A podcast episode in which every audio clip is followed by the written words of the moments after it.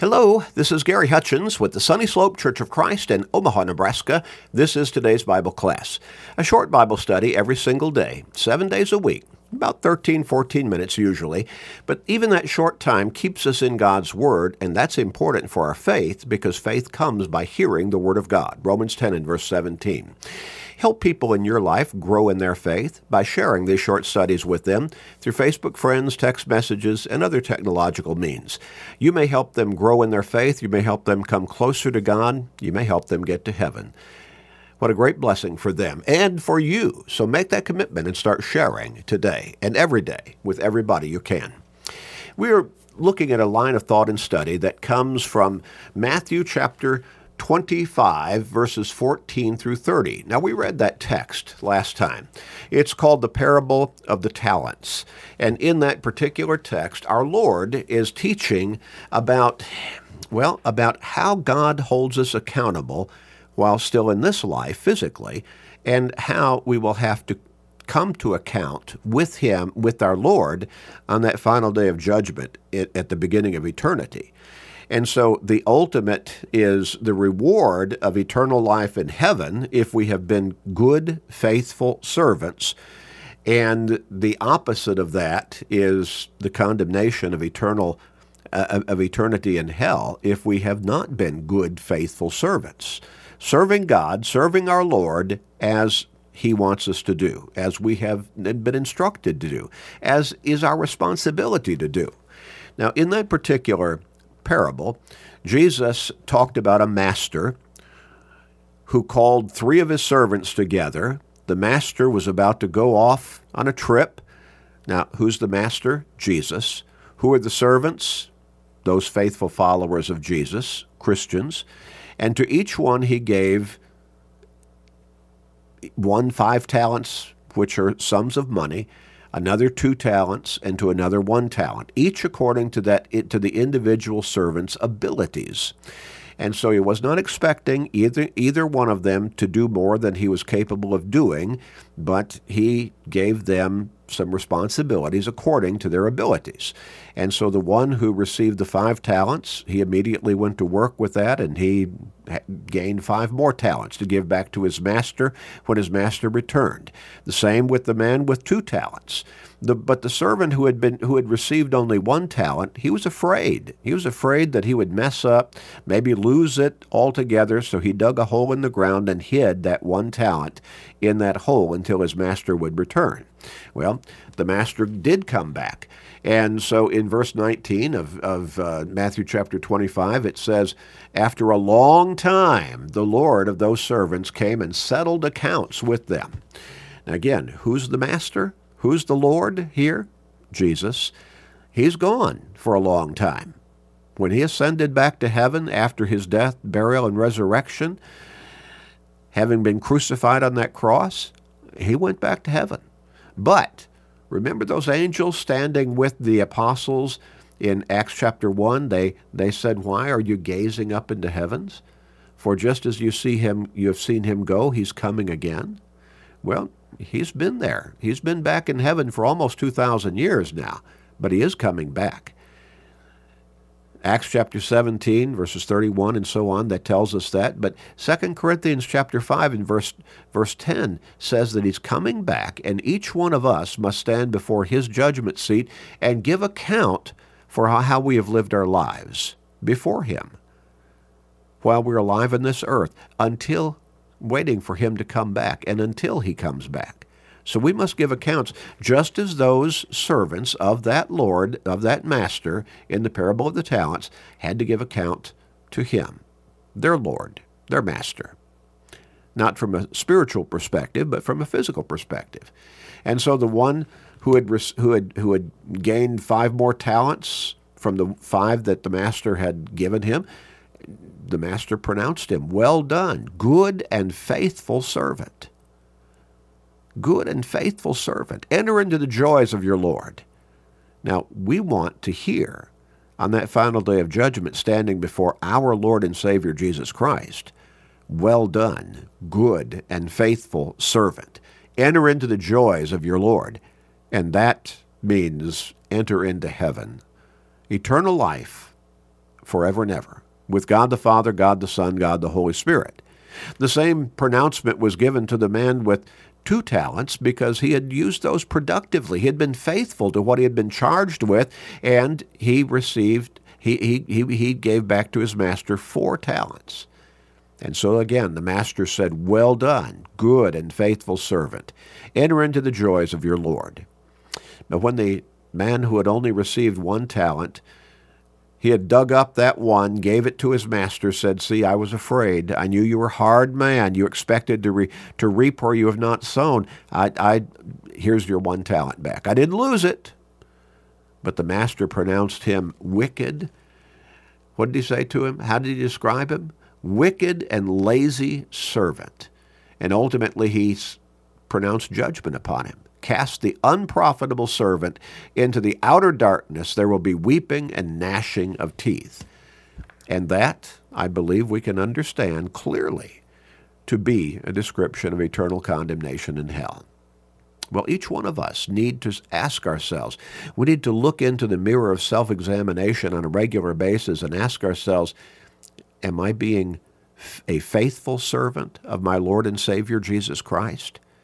When he comes to call me to account in the final day of judgment? Will it be a good thing, a good day for me, or a bad day? Will he tell me, Well done, good and faithful servant, enter into the joys of your Lord? Will I be able to pass through those pearly gates and walk down the golden streets of heaven? Or will he say, You wicked and lazy servant,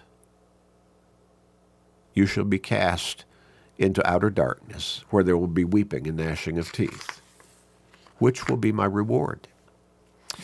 Well, let's stop and think about this whole scenario. And it's a real life scenario. You know, I believe that many people are uncertain as to just what God expects of them as a Christian. I think a lot of people are rather fanciful in their in their thoughts along this line. They think they can do just about anything, live just about any way, and it's going to be okay. God's going to bless them. Well, is that the case? They believe they're sinners and in need of forgiveness. Now, they will admit that much. In Romans chapter 3, verses 9 and 10, the Apostle Paul wrote this of all mankind. He said, What then? Are we better than they? Not at all. For we have previously charged both Jews and Greeks, now that would mean everybody, that they are all under sin. As it is written, there is none righteous, no, not one. And then verse 23 For all have sinned and fall short of the glory of God. Well, I think a whole lot of people, they realize that particular truth, that they're sinners and that they need forgiveness. But where does that forgiveness come from? It comes through obedience to our Lord and Savior Jesus Christ, exercising our faith in Him openly and, and obediently and humbly. Remember Saul of Tarsus, and he had been an enemy of the Lord's church. He had been an enemy of our Lord. He tried to compel Christians to blaspheme the name of Christ until he was confronted with his error, with his mistaken understanding, of God's will, of God's teachings, and he repented. He repented. The Lord confronted him one day on the road to Damascus when he was on his way to hunt down more Christians, and he came to realize, I made a big mistake here. He came to believe in Jesus. But he was not saved just because the Lord appeared to him on that road, just because the Lord spoke to him on that road. The Lord said, Go into the city, you will be told what you must do. There was repenting that Saul needed to do. There was a further development of his faith in Jesus, and there was praying that he needed to do. He was blind when he got up off that road after the Lord had confronted him. He went into the city, led there by some of his uh, compatriots who had been with him to hunt down Christians. He prayed, he fasted for three days, and the Lord sent a Christian man to teach him the gospel. And so Ananias, this Christian man, came to him and he said, Why are you waiting? Arise and be baptized and wash away your sins, calling in the name of the Lord. Oh, Saul had to make a 180 degree turn, turn around in his life. He had not believed in Jesus. He had to believe in him now. Well, he already believed in him. That was quite an experience he had being confronted by the Lord himself in that road to Damascus. He'd been praying, he'd been fasting, and now he believed. But that just believing was not enough. Ananias said, Arise and be baptized and wash away your sins, calling in the name of the Lord. There are a lot of people who believe they're in need of forgiveness. A whole lot of them do not understand how to achieve that forgiveness. They may think they can just say, I, lo- I believe in Jesus, and that's good enough. But that's not good enough. Saul of Tarsus came to believe in Jesus, but he had to be baptized for the remission of his sins. Acts 22 and verse 16, Acts 2 and verse 38. Now, a lot of people, they believe they need to, in some way, turn to Christ as their Savior. But there's a whole lot of confusion as to just what way they need to do that. Jesus said, Come to me, all you who labor and are heavy laden, and I will give you rest. Take my yoke upon you and learn from me, for I am gentle and lowly in heart, and you will find rest for your souls. Matthew 11, verses 28 and 29. And I think a lot of people, they recognize that Jesus is their only way to God to forgiveness, to eternal life. Jesus said that much on the night of his betrayal. In John 14 and verse 6, he said, I am the way, the truth, and the life. No one comes to the Father except through me. Now, I think a lot of people also, they, they understand, they have some degree of belief that their only hope is through Jesus. Spiritual security is found only in Christ. In Acts chapter 2 and verse 21, Peter, on the day of Pentecost, was preaching the gospel of Christ. He said, It shall come to pass that whoever calls in the name of the Lord shall be saved. The Apostle Paul wrote years later in Romans 8 and verse 1 There is therefore now no condemnation to those who are in Christ, who do not walk according to the flesh, but according to the Spirit. There is salvation in no other. For there is no other name under heaven given among men by which we must be saved. Acts 4 and verse 12. And so I think a lot of people, they, they understand and they believe these basics, but they don't really know how to put them into practice. And they try to explain a whole lot of their unfaithfulness and lack of obedience and dedication away by just telling themselves and other people around them, well, I believe, ah, I believe in Jesus. But Jesus said, Be faithful until death, and I will give you the crown of life. Revelation 2 and verse 10. And so a whole lot of these people who believe in Jesus and they want to be in heaven, but they don't necessarily want to give up their worldly lifestyle.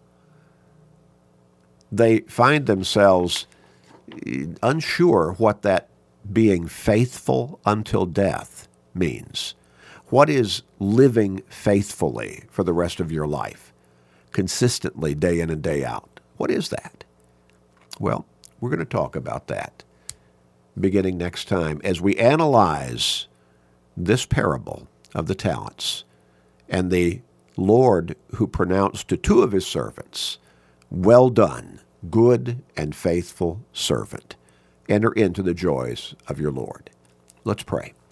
Father, guide us, help us, direct us to be those faithful servants so we can enter into the joys of our Lord and Savior Jesus Christ and be with you in heaven for all of eternity.